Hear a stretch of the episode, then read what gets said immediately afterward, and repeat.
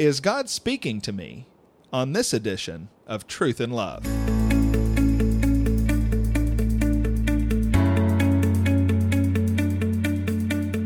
I'm Heath Lambert, and you're listening to Truth in Love, a podcast of the Association of Certified Biblical Counselors, where we seek to provide biblical solutions to the problems that people face. Our guest this week is Dr. Keith Palmer, a fellow with the Association of Certified Biblical Counselors and the associate pastor at Grace Bible Church in Granbury, Texas.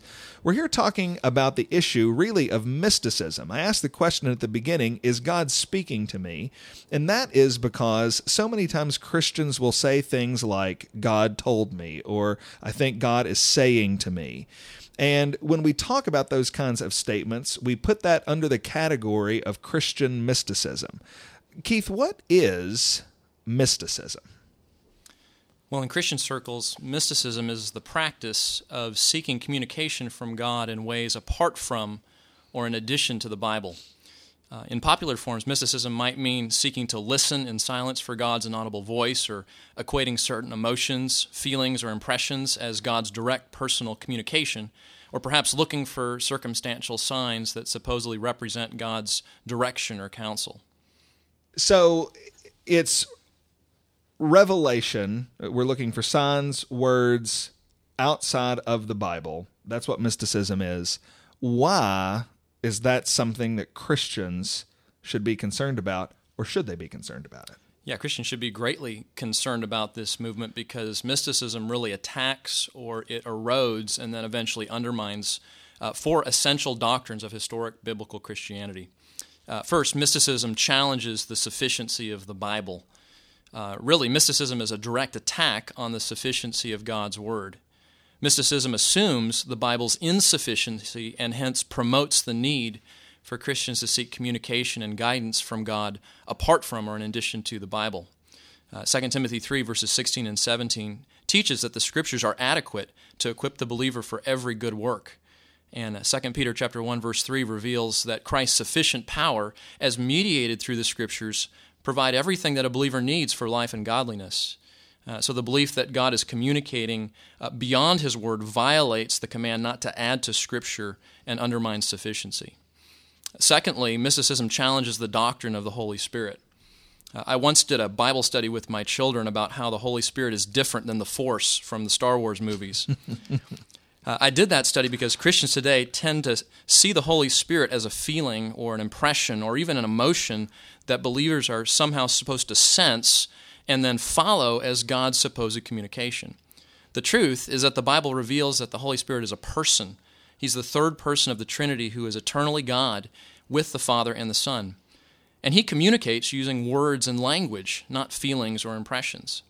The Bible shows that the Scriptures are the means by which the Holy Spirit communicates to believers today.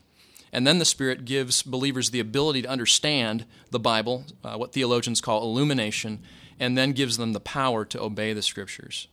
So that's another challenge from mysticism. A third challenge from mysticism is that it challenges biblical decision-making. This is very concerning because mysticism creates unbiblical methods and means for believers to make decisions, such as following internal impressions, looking for signs, or striving for inner peace.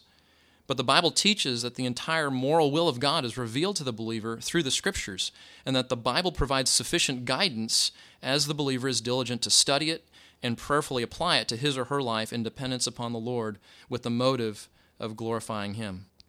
And finally, mysticism challenges the practice of prayer, biblical prayer.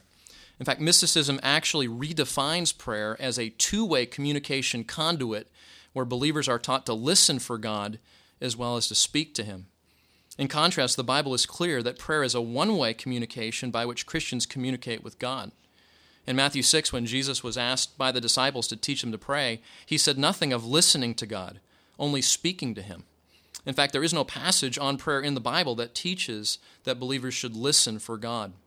Historic biblical Christianity has always taught that believers speak to God through prayer, and God communicates to believers through His Word. The voice of the Bible is the voice of God to the Christian. So Christians should be greatly concerned because mysticism challenges these four essential doctrines of Christianity. Okay, so that is what the problem with mysticism is, the problem with receiving these words and signs from someplace outside the Bible. For Christians that are concerned about that, as they should be, what are some popular places where we see this among Christians? Well, probably the main place we see that is in popular Christian books and even some older works from Christian mystics of past generations, particularly books on spiritual disciplines, communion with God, prayer, and books on decision-making are especially prone to mysticism. And these are really the areas where we tend to see it. Prayer, as we mentioned, defining it as a two-way communication road. Christians are taught to listen in silence in unbiblical ways, usually through their own feelings and emotions. It's very dangerous to equate a certain feeling with the voice of God, but that's what's happening. Books on decision-making, believers pursuing God's guidance for decisions, using unbiblical means like impressions or signs. And we see it in counseling, actually. As a pastor, I'm grieved to learn about people making life-altering decisions of enormous magnitude through unbiblical means. We had a lady come for counseling one time, and she said, "I just feel like God is leading me to divorce my spouse." Mm. Now, that statement could simply reflect a gross biblical ignorance regarding how God communicates and guides, but it could also point to a more serious problem. Mysticism can actually make God a theological trump card to justify a person's ungodly choices or unbiblical desires. And because God is being used in this way, it's very difficult to challenge. And yet that's the task for biblical Christians in ministry to others trapped in the lies of mysticism. We point them back to the inspired, inerrant, and sufficient Bible as the sole means by which God has revealed His will, and thus the place that believers should be looking for God's guidance and direction. So, true story, just last week, I'm talking with a man, Christian man, loves Jesus, loves the Bible, and he is deeply torn about a job decision he's got to make, a place where he's going to work. And he is completely stunned right now because he says, "I have no clear direction. God hasn't told me what to do, and I can't make a decision until God makes it clear to me which road I should take." So here's a guy who's paralyzed with indecision. He's waiting on this message from God, and he's insistent, "I'm not going to make a decision until God makes it clear to me, until God tells me what to do," he said. This is not a man who wants to undermine the sufficiency of Scripture. He's not sitting here trying to think about undermining the Holy Spirit or prayer or any of those important things that you mentioned. What should we say to men and women like that when they say those things in the course of our life? I think that's a very common problem, and a person in that situation, I think, is particularly vulnerable to the false promises of mysticism. So I think that's a great time to take a brother like that, open the Word of God, and explain how does God reveal His moral will to us through the pages of Scripture, and then prayerfully seek His wisdom to apply that.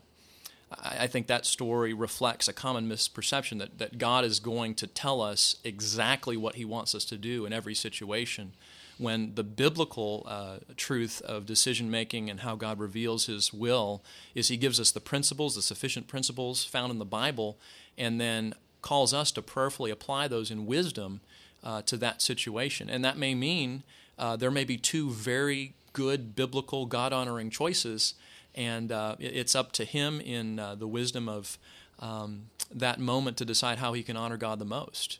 But I think the error behind that dilemma is the assumption that God is going to tell us exactly how to do every actual decision that we ever have, instead of seeing the Bible as sufficient in what many writers call the way of wisdom for decision making. You're listening to Truth in Love, a podcast of ACBC. If you're interested in more information on this topic, Dr. Palmer delivered a breakout session address on this issue entitled Mysticism and Counseling at the 40th Annual Conference of ACBC called Truth in Love. You can find that talk and more information about ACBC by visiting us at our website at www.biblicalcounseling.com.